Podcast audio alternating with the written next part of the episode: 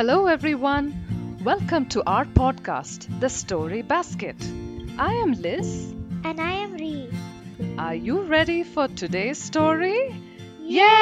yes! Wonderful! So let's hop into the basket of stories. The Butcher and the Grain Merchant. One day in Emperor Akbar's kingdom, a butcher and a grain merchant were fighting outside the butcher's shop. People gathered all around to find out what the matter was.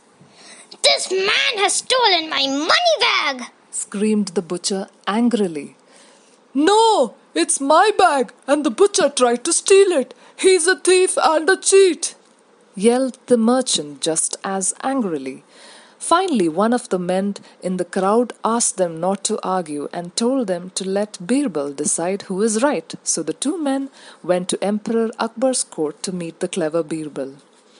In the court, the butcher repeated his story and said, "I took out my money bag to hand the merchant some change, but he grabbed it in front of me.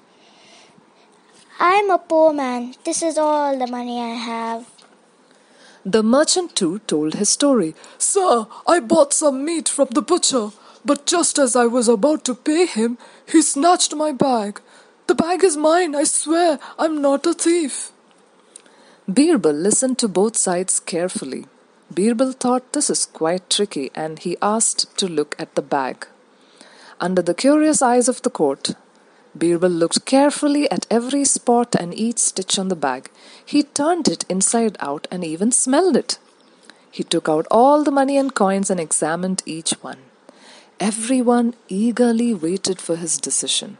Finally, Birbal handed the money bag to the butcher and said, "Here, take your money back and keep it safe." He then explained to the court, "I knew that the bag belonged to the butcher because it smelt of raw meat.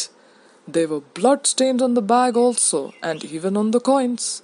I am sure the butcher doesn't wash his hands before putting the money inside."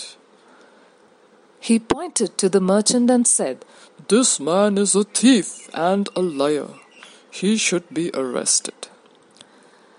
The man begged for forgiveness, and the grateful butcher thanked Birbal.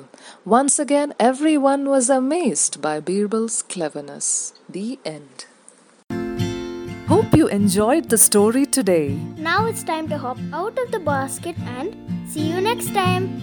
Bye-bye.